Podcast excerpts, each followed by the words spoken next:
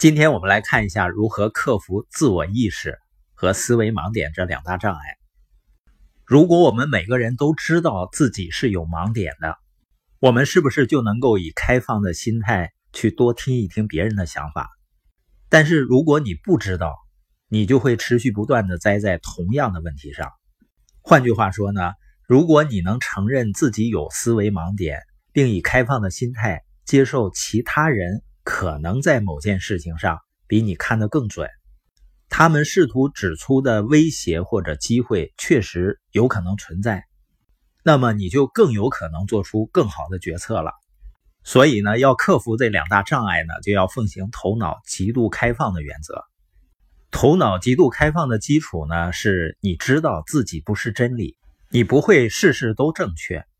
你在决策时看到的情况，也许并不是最符合事实的情况，所以呢，头脑极度开放，它也是一种能力，有效的探析各种不同的观点和不同的可能性，而不是让你的自我意识或思维盲点阻碍你。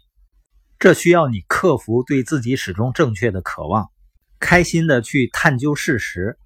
一个人如果奉行头脑极度开放的话，较低层次的你就无法控制你了。而始终是较高层次的你在观察和考量所有不错的选择，做出最佳决策。这种能力呢，通过练习就能获得。当我们获得这种头脑极度开放的能力呢，我们就能更有效的应对各种现实情况，大大的改善自己的生活。那怎么才能做到头脑极度开放呢？因为大多数人只把头脑开放理解为承认自己可能是错的。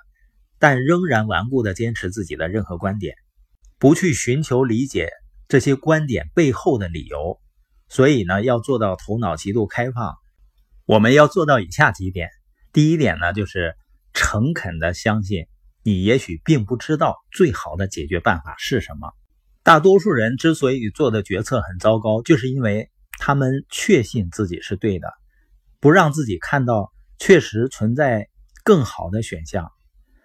头脑极度开放的人知道呢，找到问题的所有答案很重要，但是呢，提出正确的问题，并且向相关领域的专业人士请教也很重要。我们愿意请教，就说明我们知道自己还是有一些东西是不知道的，而且呢，我们不会因为自己不知道某些事情而感到好像不好意思。这样呢，我们是不是就能做出更好的决策了？因为。跟任何人知道的任何东西相比，不知道区域里的东西要重要的多。也就是说，我们每个人不知道的东西，是把我们带向更好生活的关键。做到头脑极度开放的第二点呢，就是认识到决策应当分成两步：先分析所有相关的信息，然后决定。而大多数人不愿意考虑跟他们已经得出的结论不符的信息，甚至呢。会排斥这些信息。当你问他们原因的时候，他们会说呢：“我想自己做决定。”这类人似乎认为呢，考虑对立的观点会威胁他们自己做决定的能力。这实际上是很荒唐的。当我们听听其他人的观点，并且加以考虑，绝对不会削弱你的独立思考、自主决策的自由，只会让你在决策时有更宽广的视角。做到头脑极度开放的第三点呢，就是不要担心自己的形象，只关心如何实现目标。人们通常在其实没有办法的时候，试图证明自己有办法，明知道自己错了呢，也不愿意承认，不愿意改变。那所谓理性的人为什么会做这种毫无成效的事情呢？这一般是因为他们相信一种常见的、很荒唐的观点：厉害的人知道所有答案。没有任何缺点，这种观点既不符合事实，也会阻碍人们成长。